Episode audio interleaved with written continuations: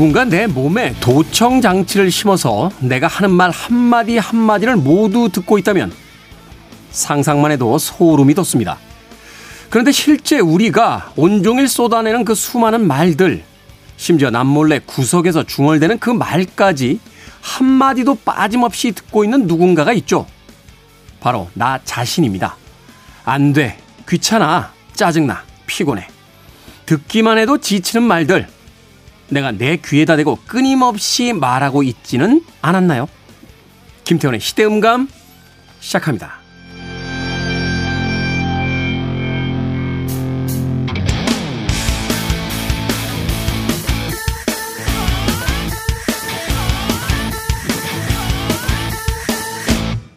그래도 주말은 온다. 시대를 읽는 음악 감상의 시대음감 김태훈입니다.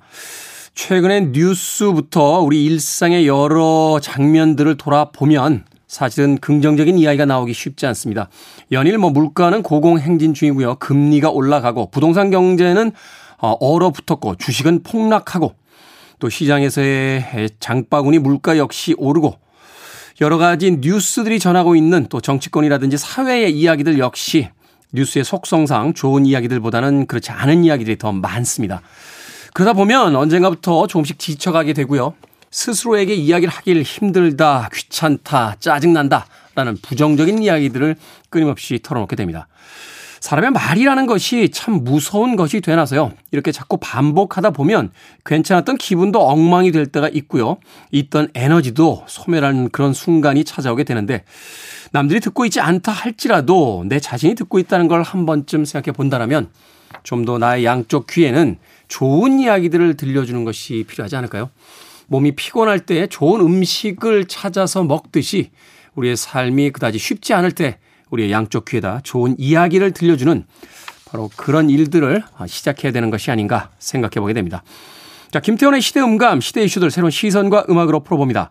토요일과 일요일, 1라디오에서는 낮 2시 5분, 밤 10시 5분 하루에 두 번 방송이 되고요.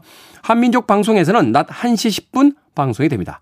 팟캐스트로는 언제 어디서든 함께 하실 수 있습니다. Golden Earrings의 음악 듣습니다. Twilight Zone.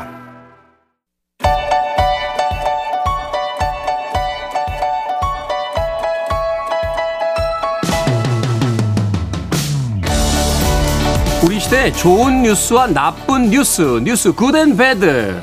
KBS 경제부의 박혜진 기자 나오셨습니다. 안녕하세요. 안녕하세요. 정세비 기자가 안 보이는 거 보니까 또 오늘도 뉴스가 넘쳐나고 너무 있군요. 많죠. 음, 네, 사실은 어, 어떤 분이 그런 이야기 하시더라고요. 우리나라에서는 영화나 드라마보다 뉴스가 제일 재밌다고. 음. 어, 뭐 워낙 드라마틱한 뉴스, 그렇죠. 다이나믹한 뉴스가 많다 보니까 예상치 못한 뉴스들이 계속 나오니까. 네, 사실 좋은 이야기는 아니에요.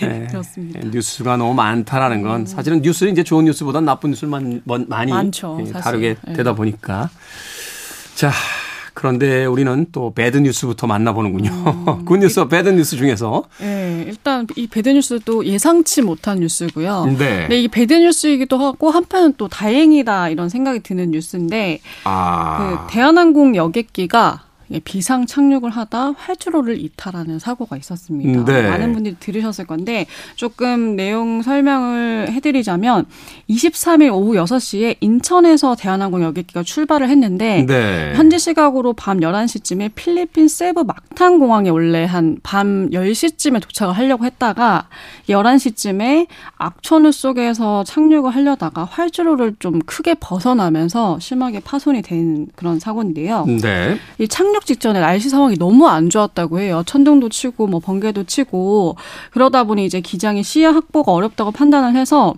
도착 예정 시간보다 1시간 넘게 공항 상공을 선회를 하면서 두 차례 착륙을 시도를 했다고 합니다. 그러니까 기후가 좋아지기를 이제 기다리면서 예, 한 시간을 그렇죠. 좀 대기하다가 착륙할 수 있는 상황을 본 건데 네. 그런데도 이제 여의치 않아서 이제 착륙 시도하다가 다시 이륙을 했고 그러다가 이제 세 번째 비상 착륙을 하겠다 이렇게 안내 방송을 하고 비상 착륙을 한 건데 이 과정에서 활주로에서 미끄러지면서 거의 250m를 더 멀리 가다가 네. 활주로가 아닌 공항 외곽 잔디밭에 멈춰 선 겁니다. 아, 이거 참. 이 비행기라는 게 사실은 우리가 뭐 영화에서 보는 것처럼 그렇게 가볍고 민첩한 게 아니잖아요. 그렇죠. 굉장히 네. 큰 어떤 덩치와 무게를 가지고 있기 때문에 조금만 잘못돼도 큰 대형 사고로 이어지게 돼 있는 음, 맞습니다. 거고. 또 저희들이 한 뉴스를 통해서 이걸 봤습니다만 그 안에 타고 계신 분들은 얼마나 공포스럽겠어요. 너무 너무 예, 아찔한 순간이었을 것 같은데 실제로 이렇게 비상 착륙하는 과정에서 일부 승객들이 무서워서 비명을 지르기도 하시고 또 극심한 두려움을 느꼈다 이렇게 얘기를 하시기도 하셨어요. 또 네. 당시 뭐 마지막이라고 생각해서 가족들한테 문자를 보내기도 했었다고 합니다. 음. 해당 여객기에 승객이 한 162분이 타고 계셨고 승무원이 11분 이렇게 총 173분이 타고 있었는데 사고 직후에 여객기 전원이 모두 꺼졌었대요. 그리고 또 매캐한 타는 냄새가 퍼지고 그렇긴 했었지만 그래도 다행히 모두 비상 탈출 슬라이드를 통해서 안전하게 여객기를 빠져나와서 인명 피해는 없었다고 합니다. 그렇군요. 음. 네, 그 사진 보셨어요? 혹시 사진에 영상이 네, 봤어요. 이 비행기가 굉장히 많이 파손이 됐더라고요. 네, 맞아요. 이게 착륙하면서 그 땅이랑 마찰한 기체 앞부분이 심하게 파손이 됐는데 조종석 위에도 거의 큰 구멍이 뚫려 있고 좌우측 프로펠러도 산산 조각이 나 있어서 사진 보시면 당시 상황을 알 수 있었을 텐데 또 이 여객기가 착륙한 지점이 민가와 얼마 안 떨어진 지점이었대요. 네. 그래서 조금 자칫 잘못하면 큰 사고로 번질 위험이 있었지만 다행히 큰 인명 피해는 없었다. 음, 이렇게 말씀드릴 수 있을 것 같습니다. bad news와 good news가 섞여 있군요. 그렇죠. 사실 항공기 사고는 확률적으로는 굉장히 안전하다는 거잖아요. 그렇죠. 어, 모든 교통수단 중에서 가장 안전한 교통수단 중에 하나가 이제 항공기라고 알려져 있는데 근데 사고가 나면 아주 큰 나니까. 인명 피해가 있을 수 있으니까. 그렇죠. 네. 어, 그러다 보니까 굉장히 위험한 상황이었는데 그래도 어, 뭐 승무원들과 승객 모두가 다 안전하게 음. 예, 그 무사하다라고 하니까 그래도 좋은 뉴스로 마무리가 되는 게 아닌가 하는 생각이 듭니다. 사고의 원인에 대해서는 뭐 앞으로 좀 더 조사를 해서 네, 이제 밝혀지겠죠. 네. 자 이번 주 good news 어떤 뉴스입니까? 아, good news는 어, 요즘 사실 가을 날씨 너무 좋잖아요. 그렇죠. 그리고 단풍도 예쁘게 들고 해서 등산 가시는 분들이 많으실 텐데 등산 가시는 분들이 조금 귀 기울여 주시면 좋을 만한 뉴스예요. 아, 등산을 가는 사람들이 귀를 네. 기울이면 좋을 네. 뉴스다. 왜냐하면 가을철이 되면 사실 등산 가시지만 그에 또 비례해가지고 산불이 많이 발생을 하거든요. 네. 또 가을철이 좀 날씨도 건조하고 또 사, 산불의 주요 원인이 등산객들이 이제 실수로 불을 지르는 경우가 많다고 해요. 거의 한 40%가 된다고 하는데. 잠깐만 실수로 불을 지른다는 건 그건 말이 안 되잖아요. 일단 불을 켜는 것 자체가 그쵸, 예. 금지되어 있지 않습니까? 국립공원이라든지 맞습니다. 이런 데는. 예, 맞습니다. 어. 이제 그런 게 이제 원인이 되다 보니까 이걸 좀 예방하는 차원에서 사실 그 말씀하신 대로 뭐 국립공원에서 담배를 피우면 첫 적발부터 이제 60만 원, 그러니까 최대 200만 원까지 좀 과태료를 내도록 이렇게 좀 상향 조정이 됐다고 합니다. 그러니까요. 그 또 등산로 입구에 가면 이렇게 박스가 있잖아요. 음. 본인들이 양심껏 라이터가 일단 놓고 가시라고 있는데 굳이 그 공기 좋은 산에까지 들어가셔서 뭐 저도 예전에 흡연자였기 때문에 그 심정은 이해는 합니다만 음. 그 산에 가셔서 이렇게 담배를 태우시다가 나는 괜찮겠지 하다 큰 사고들 나는데 그렇죠. 이게 말하자면 이제 어, 과태료가 굉장히 오른 거죠? 네, 원래는 이 국립공원에서 흡연을 하다 걸리면 1회 적발 시에 10만 원이었고요. 네. 2회는 20만 원, 3회는 30만 원의 과태료를 물었어요. 그런데 이제 다음 달부터는 갑자기 10만 원에서 1회가 60만 원. 그리고 2회는 100만 원, 3회는 200만 원까지 내야 하는 걸로 바뀌었습니다. 와, 많이 올랐군요. 네, 많이 올랐죠. 이 정도 올라가야 이제 좀 음, 경계심을 그렇죠. 가지시죠. 말씀하신 것처럼 그 아예 담배를 피우는 행위를 떠나서도 라이터나 성냥, 버너 같은 인화물질을 갖고 공원에 들어갈 때도 동일한 과태료를 적용을 합니다. 그렇군요. 음. 네. 이렇게 한 게 사실 지난해 3월에 그 산불이 아주 크게 있었잖아요. 울진이랑 음, 네. 삼척에 거의 산불이 9일간 계속돼서 1,600억 원이 넘는 피해를 남겼는데 이제 그런 걸 계기로 좀 국립공원 방문객들의 경각심을 일깨워야 하지 않느냐 또 그런 차원에서 과태료가 상향되게 됐고요. 근데 이제 이 흡연 행위뿐만 아니라 사실 그 등산하면서 대피소나 탐방로, 산정상에서 음주를 하는 행위도 금지가 되어 있어요. 그렇죠. 예, 네, 술 마시지 못하게 되죠. 예, 많이 아시겠지만 술을 마실 때 내는 과태료도 현재는 5만 원이었는데 다음 달부터는 이게 두 배로 올라서 10만 원을 물게 한다고 합니다. 좀 약한데요. 네, 원래는 회차가 있었어요. 뭐 1회 5만 원, 2회 10만 원 이랬, 는데 네. 이제 음주 적발 시 회차에 관계없이 10만 원을 내게 되는 거고요. 술 드시는 분들 10만 원에 그렇게 눈 하나 깜짝 안 하실 것 같은데 좀좀 더 올리지 않나? 드시려고 하시는 거예요. 아, 그렇죠. 그리고 이제 경각심을 가지셔야 한다는 차원에서 이렇게 과태료가 좀 많이 상향이 됐고 이렇게 계속 과태료가 인상이 된 거는 그 국립공원 등 이제 자연공원 내 불법 행위가 갈수록 늘고 있기 때문입니다. 실제로 단속 건수를 보면요. 아, 이게 줄지 않고 늘고 있다고요? 늘고 있어요, 계속. 건수로 이제 말씀을 드리면 2018년에 2067건이었거든요. 와, 그렇게 많습니까? 너무 많죠. 근데 네. 지난해는 또 3,000건이 넘었어요. 3,030건이었고 올해는 9월까지 단속 건수만 2,332건이었습니다. 올해도 뭐 거의 3천 건 간다는 얘기네요. 네. 또 오늘 가을철에 더 많이 가시니까 늘어날 거 아니에요? 더 늘어나겠죠. 네, 그렇습니다.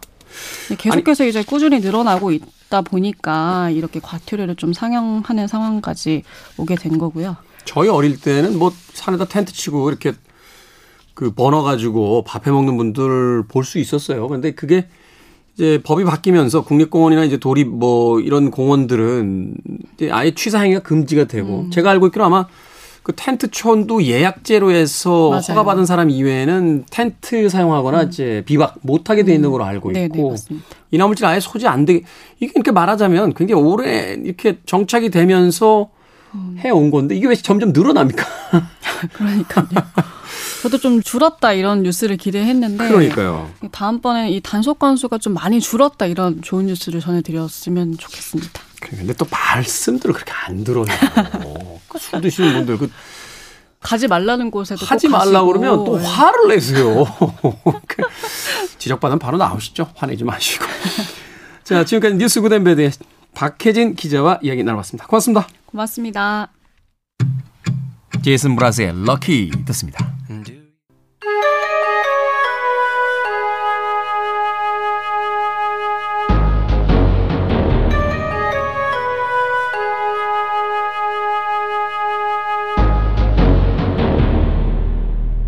변호사 D의 헌신.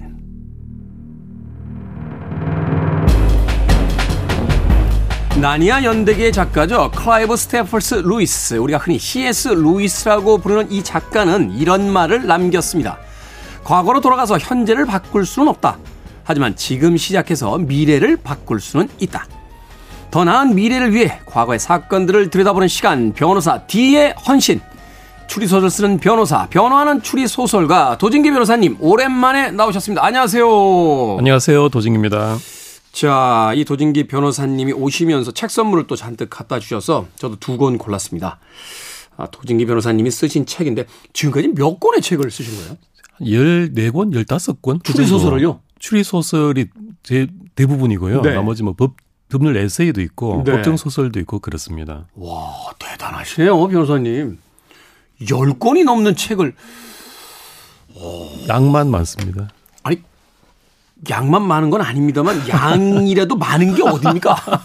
그리고 출판사 사람들이 그렇게 어수룩하지 않기 때문에요. 어, 재능이 없거나 재미없는 책을 열몇 권씩 낼 수 있도록 해주지 않거든요. 와 대단하십니다. 정말로 변호사이시자 책을 쓰는 추리소설 작가 하는 소개가 어, 무색하지 않습니다.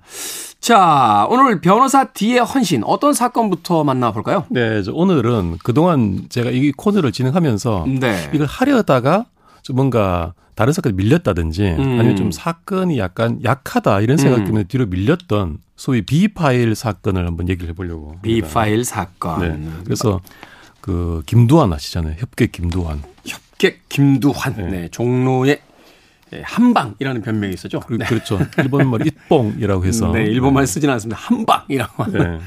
이 음. 김두한이 종로 뒷골목 시절에 네. 절친이었던 정진용을 살해한 사건으로 재판받은 사건을 하겠습니다. 아, 김두한이 정진용이라고 하는 이제 자신의 친구였던 인물을 이제 살해한 혐의요. 네. 어, 이야기는 전 처음 들어본 것 같은데요. 그렇습니다. 이 사건 이후에 오히려 김두한이 국회의원도 되고 그렇죠. 그랬었죠.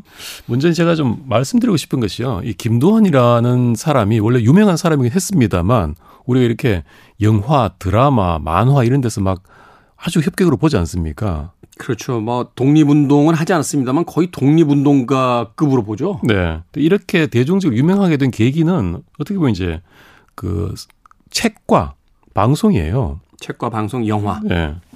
1963년에 김도환이 자서전을 씁니다. 1963년이요. 예, 피로 물들인 건국 전야라는 자서전을 쓰고 이게 계기가 돼서 라디오에 출연합니다. 저처럼. 네. 근데 라디오에 출연해서 이 자기의 살아온 얘기를 하는데 좀 약간 부풀리기도 했던 것 같아요. 아무래도 그렇겠죠. 자신의 네. 이야기니까. 얼마나 재밌었겠습니까? 음. 이게 히트를 빅히트를 쳐서 84회나 방송이 되면서 이때 이후로 김도한 신화가 만들어지고 음. 모든 어떤 창작물의 원형이 돼서 김도한 영화, 드라마 이런 것들이 쏟아지게 된 계기가 되는 겁니다. 네. 그래서 김도한 케이스를 보면 이 역사상 유명했던 인물들이 이런 경우가 참 많은 것 같아요. 음. 예를 들어서 일본의 그 검성으로 추앙받은 미야모토 무사시 같은 경우도 오륜서를 썼던. 그렇죠. 오륜서를 써서 그걸 계기로 기록이 남은 거죠. 그렇죠. 그래서 후세 사람들 특히 이제 그 20세기 초반에 요시카와 이지라는 유명한 역사 소설가가 있습니다. 네. 그 지금 우리는 이제 이문열 선생의 삼국지를 봅니다만 그게 나오기 전에는 우리 전부 다 요시카와 이지의 삼국지를 봤어요. 그렇죠. 근데 요시카와 이지가 미야모토 무사시 소설을 써서 이때 미야모토 무사시가 폭발적으로 인기를 끌었던 겁니다. 그게 원작이 돼서 영화로도 어, 만들어졌었죠. 그렇습니다. 예, 그 굉장히 유명한 어, 영화였습니다. 그뭐 고향을 떠나서 이제 전쟁에 참여했다가 어 그리고 나서 어떤 스님에게 그 영향을 받아서 이제 득도한 뒤에 이제 뭐 검술 여행을 떠나는. 네. 저도 어릴 때 그 흑백 영화를 참 많이 봤던 기억이 참 나는데. 많이 부풀려졌지 싶은 게 사실은 그때 이제 장군가의 야규라는 검술 사범이 있었어요. 네. 야규 가문. 네. 그게 사실 뭐 공인된 최고의 어떤 그 검술 그 권위자인데 이제 말하자면 미야모토 무사시는 제야의 어떤 공인된 그런 건 아니고 음. 제야 인사였던 거죠. 그렇죠. 이 원래 그 검술 유파가 자기가 만든 거잖아요. 네. 어, 뭐, 2000, 2001류인가요? 그래서 뭐. 이도류. 칼, 예, 이도류. 칼 네. 두 자루 쓰는. 네. 네네. 조금 이제 그 많이 이렇게 신화적으로 소설적으로 과장된 면이 있을 겁니다. 음. 예를 들어서 또 뭐 사카모토 료마 같은 일본 그 막부 그, 그 말기에 그 있지. 않습니까? 네. 그 TV 드라마로 유명했습니다. 예. 료마전이라고 해가지고. 이 사람도 잊혀졌던 사람인데 시바 료타르의 소설 료마가 간다 이게 히트를 치면서 네. 대중적으로 유명한 사람이 됐고요. 그렇죠. 또 우리 카사노바 있지 않습니까? 카사노바. 카사노바도 역사상 이런 바람둥이 얼마나 많았겠습니까? 알려지지 않은 바람들. 원래 진짜 바람둥이들은 알려지질 네. 않습니다. 카사노보다 더 심한 사람도 많았을 거예요. 그 이태리 출신인 걸 보면 뭐 이, 요새도 가 보면은 뭐 카사노바보다 더 하신 분들이 너무 많으신 것 같은데. 아, 많이 보셨습니까? 아, 이태리 남자들 너무 낭만적이라. 네. 이 카사노바도 40살에 은퇴했습니다. 은퇴하고 음. 도서관 사수로 일하다가 자서전을 쓴 거예요. 네. 그래서 이 사람이 유명해진 겁니다. 아, 그렇군요. 그래서 어떤 그 글을 쓰고 소설가들이 어떤 작품으로 이렇게 남겼을 때 그 사람이 유명해지는 계기가 되는 그런 사례들 많다 그런 생각이 들고요. 음, 실제보다 과장되고 신화화되고 네, 그리고 그것이 이제 오랫동안 구전되면서 이제 전설처럼 이제 남게 되는. 네. 네. 자, 오늘 이 주제가 된 이 김도한 재판의 좀 배경이 되는 시기를 좀 말씀을 드리면 네. 1945년 우리나라가 이제 해방이 되고 독립을 하게 되고 정부 수립 전까지 일종의 그 우리나라 정부 권력이 없지 않습니까? 그렇죠. 혼란기였어요. 이때가 이제 뭐 가장 이제 뭐 좌우가 또 대립하고 그렇습니다. 국가가 아직 틀을 만들기 전이니까요. 네. 미군정이 들어왔습니다만 한국 실정 모르니까 음. 일일이 손을 댈 수가 없고 이때 좌우 대립이 극한에 치달아서 막 일상적인 어떤 테러, 납치, 폭행 이런 것들이 이루어졌던 거의 뭐랄까요? 거의 내전 직전 단계까지 간 상태가 아니었나. 저도 뭐 드라마에서 이렇게 보긴 했습니다만 막 무슨 전당대회 하면은 막 폭력배들이 가서 막 강목 휘두르던 그런 시절이잖아요. 네, 그렇습니다. 이때 이제 좌파가 좀 우세했는데 우파 쪽으로는 그 잘 아시는 그 서북 청년단, 서북 청년단. 북한에서 내려온 실향민 청년들. 네. 그 다음에 또 유명한 단체가 이 대한민주 청년 동맹이라고 있습니다. 음. 이게 그 신민당 총재였던 주진산 씨가 회장이었고요. 네, 유진산 씨. 명예회장으로 이승만, 김구 이런 분들이 있었고 이 감찰 부장이 김두한이었습니다. 감찰 부장. 네, 한마디로 저기 행동 대장이군요. 그렇습니다. 네. 이때 이제 어느 정도로 좌우 대립이 극심했냐 하면은 좀 예를 들어서 이때 45년도에 그 좌파계의 노동조합 전국평의회 소위 전평이라는 조직이 이제 제네스트라고 제네럴 스트라이크 전국적인 파업을 일으키려고 합니다. 그 음, 용산 네. 역을 점거를 하고 파려, 파업을 하려고 하니까 이때 경찰 3천 명하고 이때 엉뚱하게도 서북청년단과 이 대한 민청 아까 말씀드린 그 단체 네. 이 청년들 2천 명이 같이 진압 작전에 참가해서 이걸 서로 이렇게 기관총과 폭탄으로 무장된 상태에서 대치하다가 이렇게 해산하고 이런 일이 벌어질 정도였습니다. 이게 공권력도 아니고 왜 민간 단체들이 그 정부 수립 전이니까요. 아노미 상태였던 거죠 말씀하신 그러니까 대로. 말하자면 이제 헌법이라든지 이런 법률이 없던 시절이군요. 그렇습니다. 그 무렵에 일어났던 사건이고 이제 이 민청에서 또 감찰부장 김두한이었습니다만 그 당시 좌익에서도 경찰이나 미군에 걸리면 사는데 민청에 걸리면 죽는다 이런 말이 돌았을 정도로 좀 음. 폭력적인 단체였던 거예요. 네.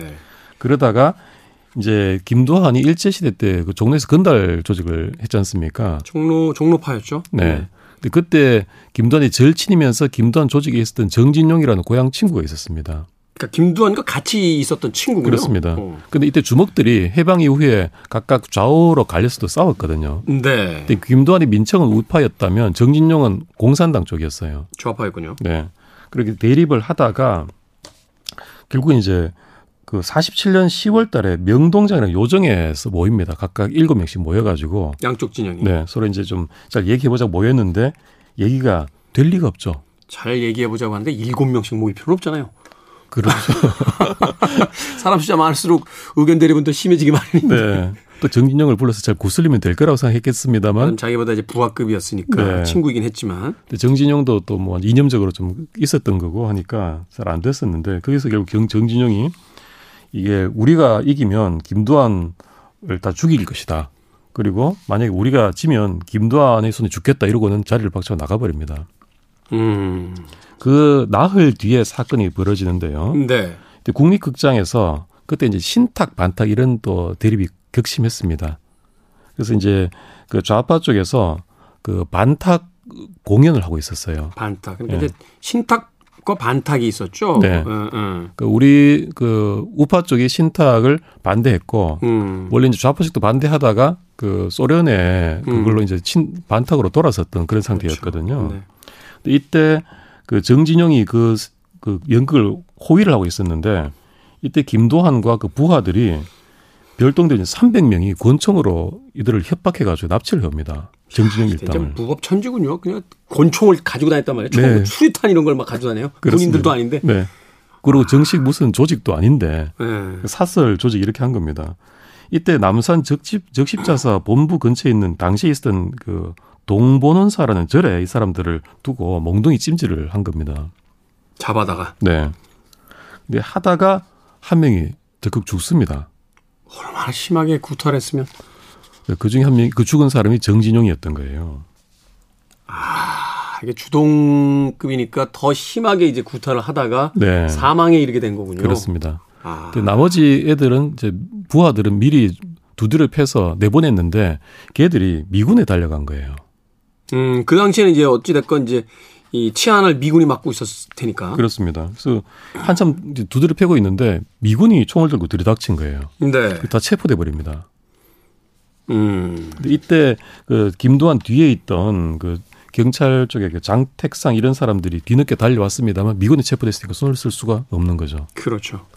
그래서 이제 상해치사라는 죄목으로 재판을 받습니다. 재판을 받는다. 네. 재판을 받는데 이때 직접 정진영을 때렸던 실행했던 사람은 징역 7년을 받고요. 네. 김도한은 벌금 2만 원 받습니다. 벌금 2만 원이요. 네.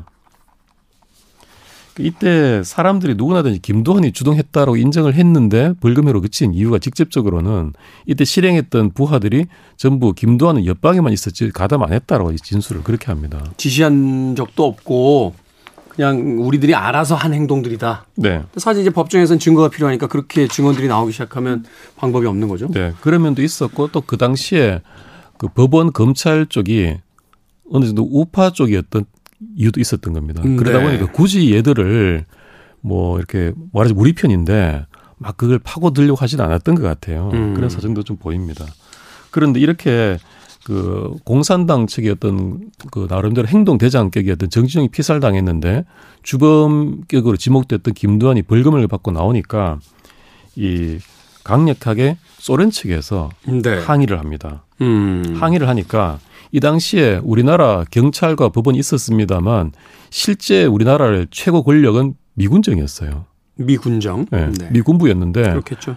미군 포고령이라는 게 이제 애매한 그 법이 있습니다. 그 법에 위반되는 것은 미군정이 재판을 할 수 있다는 규정이 있었어요. 음, 그러니까 재판에 넘겨져서 판결은 보겠지만 그 판결이 어, 미군정의 어떤 상식에서 봤을 때 이게 이상하다 하면은 다시 재판을 할 수 있다. 네. 아. 그 판단을 미군이 하기 때문에 어. 가져올 수 있는 거죠, 재판을. 그죠. 그럼 말하자면 이제 통치권을 갖는 거네요. 네. 어, 재판을 장악하고 있었다는 거는. 네. 그렇게 이제 소련이 항의하니까 미군정이 이, 이 재판을 미군정으로 가져와 버립니다. 음, 네. 미군 군법에 의해서 하겠다라고. 그래서 미군정에서 법정에서 새로 재판을 받게 됩니다. 음. 그 범행은 다 인정을 해놓고 또 이렇게도 얘기합니다. 미군 그 법정에다 대고 나는 한국 의용군 대장이다. 음. 그러니까 나를 의용군 대장으로서 포로로 취급하지 않으면 재판에 응하지 않고 인정했던 범죄 다 거부하겠다 이렇게 또 나옵니다. 그 안중근 의사가 그 하얼빈 거사이에 잡혔을 때 하셨던 이야기 아닙니까? 일본 일본 법정에서 했던 맞습니다. 이야기인데. 바로 그, 그 얘기였습니다. 그때도 네. 비슷한 얘기 나왔었죠. 그러면서 이제 김도한도 그 당신들 미국 나라 그 조지 워싱턴도 영국 상대하던 전쟁 의용군 대장 아니었느냐. 네. 근데 나도 이제 그런 거나 마찬가지로 대우해 달라고 했는데 이제 휴정을 한 다음에 미국 판사가 돌아와서 그렇게 얘기합니다. 당신들이 한국에서 뭐 의용군 입장인지 어떤지 잘 모르겠다. 음. 근데 우리하고 싸운 거 아니지 않느냐. 그렇죠. 그러니까 우리는 당신을 포로로 취급해 줄 수가 없다. 그러네요. 포로는 이제 상대편에서 잡았을 때 전쟁 포로로 이제 봐주는 거니까. 네. 그래서 이대로 재판을 하겠다라고 해서 결국 이제 김두한이 여러 가지로 막 재판에서 뭐 애를 먹였습니다만 재판이 진행이 됩니다. 음. 그래서 결국 이 미군 재판에서 김두한하고 주범 두 사람이 사형을 선고받고요. 나머지는 사형. 중형을 선고받습니다. 근데 이 당시 미군이 최고 권력 기관에다가 이제 하지 중장이죠. 미군 하지 점령군 사령관. 유명한. 예. 네. 이 사람이 거의 이걸 다 주도했던 재판이거든요. 음, 네. 근데 여기서 사형을 선고받고 오키나와 형무소로 갔으니까 이제 곧 죽는 거죠. 그러네요. 오키나와 일본으로 이제 간 거죠. 네. 어. 이게 1948년 2월에 이 재판이 났었거든요. 3월 달에 재판이 최종 확정이 됐고 오키나와 갔는데 이제 사형을 기다리고 있는데 그해 8월에 음. 우리나라 정부가 수립됩니다. 8월 달에 네. 정부 수립. 그러니까 미군이 말하자면 이제 물러나고 우리나라 음. 독자적인 정부가 만들어진 거죠, 이때. 그렇죠. 그 그런 대운이 생긴 겁니다, 김도환한테. 아, 그러네요. 이제 이승만 정권이 들어섰으니까 이승만 정권 앞서 이야기하신 이제 대한민국 청년 동맹, 대한 대, 대한민국 청년 동맹 여기 네. 이제 고문으로 이승만 대통령이 전 대통령이 있었지 그렇죠. 않습니까? 같은 편이었던 거죠. 네. 크게 말하면. 그래서 이제 이게 이 사건으로 유진용 상해치사 사건으로 민청 대한 민청은 해산은 됩니다만 음. 근데 김두한 은 아니더라도 그 당시 이제 정부 수립 특사로 한 만 삼천 명이 특사로 다 석방됩니다. 음. 그런데 김두한은 살인 이런 거기 때문에 석방은 못했어요. 네. 못했는데 이때도 어떤 운이 있었냐면 이때 국무총리가 이범석인데요. 이범석 국무총리. 김자진 장군의 전우 동 전우입니다. 아. 근데 김두한이 김자진 장군의 아들이잖아요. 음. 그래서 이 이범석 총리가 김두한 좀 살리자라고 음. 해서 법무부 장관 이인한테 이걸 좀 어떻게 얘기를 한 거예요. 감형을 좀 해줄 수 없겠느냐. 네. 근데 이때도 좀 웃기는 게 아직 좀 그 질서가 안 잡힌 상태니까 법무부 장관이 서울지검장을 불러서 김두한을 석방해라. 음. 근데 공식적으로 하는 게 아니고 그냥 대충 풀어주고 저기 저 잡지 마라. 예, 농촌이나 병원 이런 데 숨어 있도록 시켜라. 해서 풀려납니다. 법무부 장관이요? 그래서 이렇게 종결이 되고요. 그 뒤에 이제 김두한은 오히려 국회의원으로 당선되면서 사면되면서. 활동도 하고 네. 이런 일이 예. 김두한 재판의 전말인데 잘 안 알려진 소재여서 오늘 한번 말씀을 드려봤습니다. 역사에서 이제 민낯을 드러내게 되면 우리가 신화했던 어떤 사건이나 인물들에 대해서 헛웃음이 터질 때가 있기도 한데 이제 뭐 완벽한 인간 따위는 세상에 존재하지 않으니까요. 네. 어, 이 사건이 또 우리에게 던져주는 건 무엇인지 또 한 번쯤 생각해보는 시간이었으면 좋겠습니다. 네.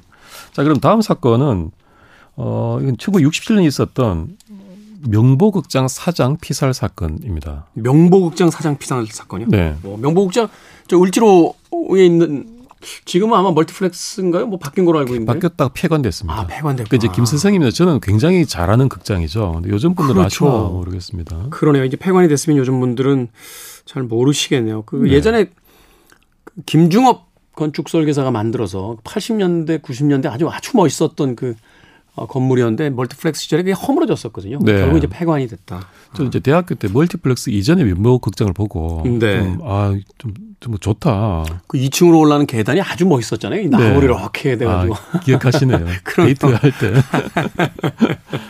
네. 그래서 이게 이제 1967년 3월 있었던 사건인데요.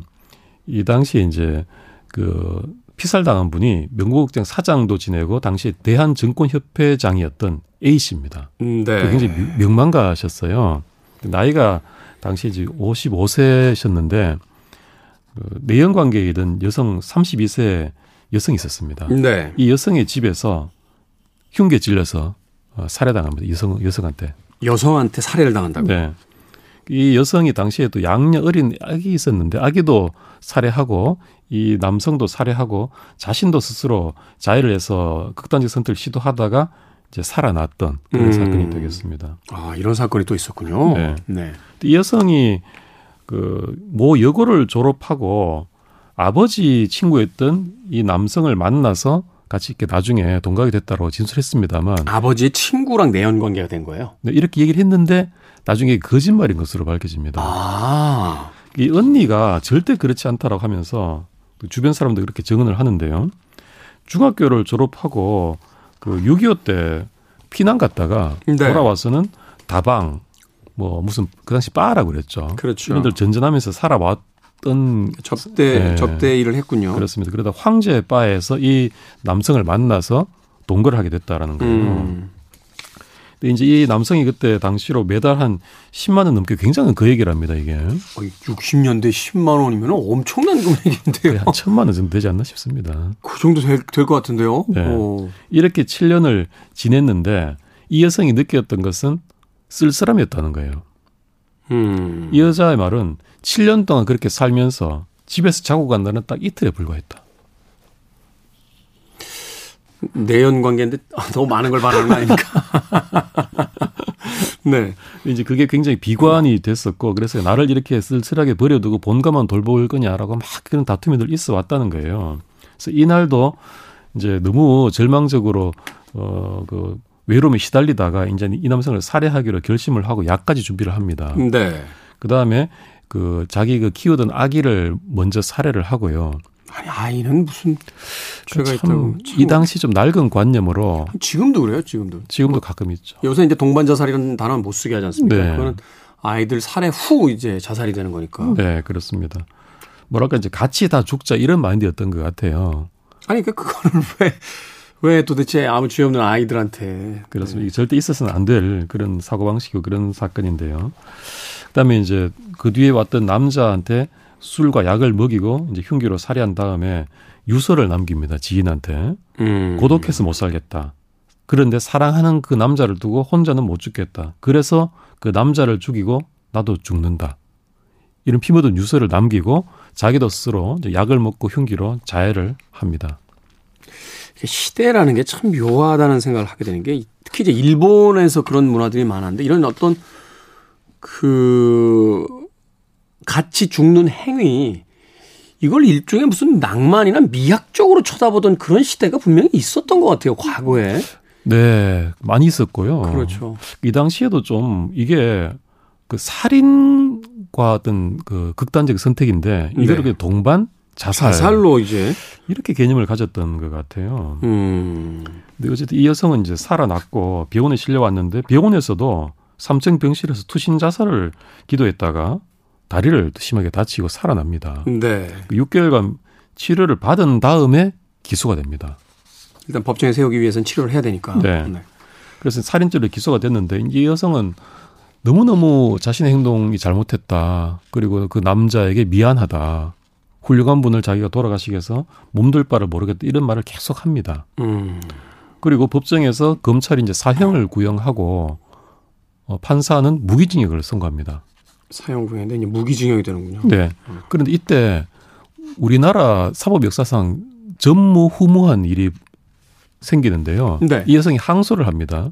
그런데 이유가 사형을 선고해달라고 항소를 합니다. 형량을 높여달라. 네. 피고가 네. 이런 일은 이제 전무후무한 일이었어요. 이게 받아들여집니까? 법적으로 안 되죠. 아, 법적으로는 그게 안 됩니까? 네. 피고인의 항소는 자신이 이득되는 쪽으로만 이익을 위해서만 항소할 수 있다라는 음, 법리가 있어요.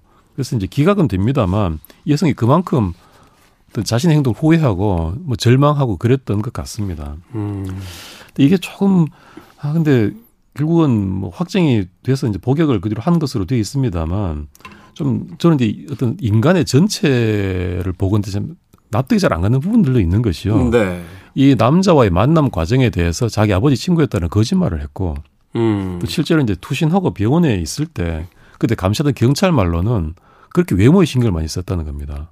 외모를 가꾸는데 네. 그리고 막 하루에 세수를 세 번 하고 늘 화장을 예쁘게 하고 그 삶을 포기한 사람의 어떤 행동은 아닌데요. 그좀 뭔가 모순되고 납득이 잘 안 가는 그런 면모들도 같이 있었던 것 같습니다. 음, 네.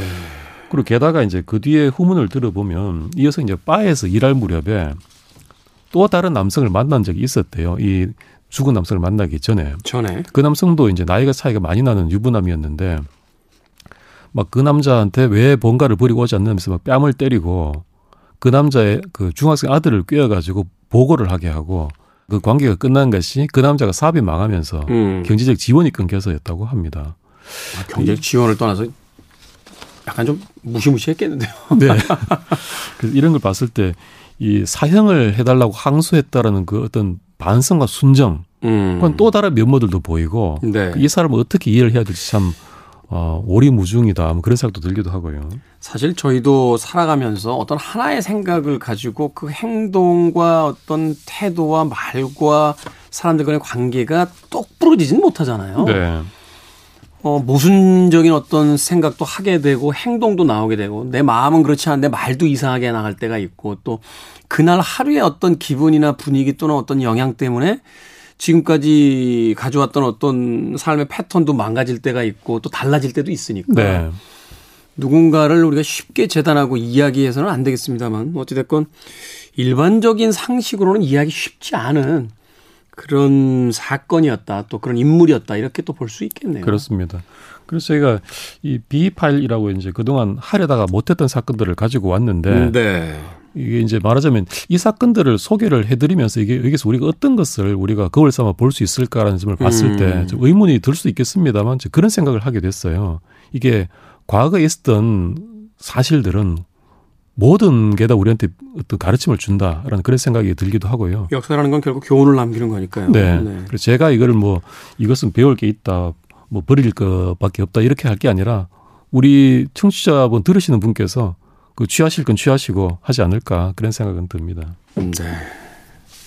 그렇죠. 이 두 사건을 통해서 사실은 어떤 교훈을 우리가 메시지를 받아야 되는가를 누군가에 의해서 이제 전달받는 게 아니라 네. 사실은 흥미로운 건 이런 거예요. 그 이런 사건들이 완전히 다른 것처럼 보입니다만 최근에도 어 말하자면 캐릭터가 바뀌고 어 사- 시대가 현대적으로 바뀌고 사건의 어떤 디테일이 좀 바뀌었다 뿐이지 비슷한 사건들이 계속해서 일어나고 있다는 거. 저도 너무나 동감을 하는 게요. 예. 이름만 바뀌었을 뿐 음. 같은 사람들이 계속 등장하고 있는 것이 아닌가. 그렇죠. 합니다. 프랑스의 사상가 그 볼테르가 했던 유명한 이야기 중에 역사가 반복되는 것이 아니라 인간이 반복하고 있는 것이다라고 하는 아주 유명한 이야기가 있는데 바로 이 시간을 통해서 그런 이야기를 다시 한번 곱씹어 보게 됩니다. 자, 변호사 뒤의 헌신. 아, 아쉬운 이야기를 어 드려야 될 것 같습니다. 아, 도진기 변호사님이 어, 더 이상 이제 출연을 어, 개인적인 사정 때문에 이제 못 하실 것 같습니다. 아, 도진기 변호사님은 이제 어, 출연을 못 할 것 같다라고 이야기 합니다만 네, 우리 스탭들은 그 앞에다 가로 열고 당분간 가로 닫고라고 20년간 20년 후에 돌아오시기 위해서는 제가 20년을 이 시대 유감을 계속 하고 있어야 되는 네. 일차적인 사명이 있군요. 그만큼 또, 어, 이 청취자분들도 좋아하셨던 코너였고, 저 역시 마찬가지고 우리 스탭들도 워낙, 어, 청취자의 입장에서, 어, 좋아했던 그런 코너였기 때문에 아쉬움이 큽니다. 그래도 또, 어, 그 개인적인 사정, 어, 또 잘 해결하시고 또 뭐 재충전 하시고 네. 최근에 사실 사건 사고가 많으셨는지 약간 좀 지쳐 보이셨어요. 네. 이 사건도 너무 많이 맡고 계신 게 아닌가 하는 생각도 들었었는데 좀 휴식 취하신 뒤에 저희들이 바람처럼 가로 열고 당분간 네, 휴신 뒤에 가로 닫고 다시 돌아오셨으면 하는 생각 해보게 됩니다.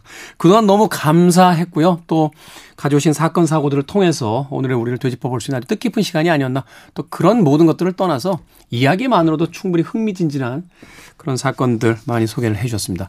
뭐 방송은 저희와의 방송은 뭐 어, 다시 계속할 수 있을지 모르겠습니다만 그 열 몇 권 쓰신 그 책 앞으로 20권, 30권까지 계속 써 주셔서 저희들이 법정에 가서 뵐 수는 없겠습니다만 책을 통해서 계속 또 만나뵐 수 있도록 좀 부탁을 드려보도록 네, 하겠습니다. 열심히 쓰겠습니다. 네. 변호사 디현 신 도진기 변호사님과 이제 작별 인사 나누겠습니다. 고맙습니다. 네, 그동안 감사했습니다. 안녕히 계십시오. 저도 어, 작별 인사 드려야 될 것 같습니다. 아 저는 오늘 작별 인사입니다. 내일 또 돌아옵니다. 오늘 끝곡은요. 프랭크 시나트라의 That's Life라는 곡 준비했습니다. 만남과 헤어짐도 인생이고요. 또 이 수많은 사건 사고도 우리들의 인생에 있는 것들이 아닌가 하는 생각해 봅니다. 지금까지 시대음감의 김태훈이었습니다. 고맙습니다.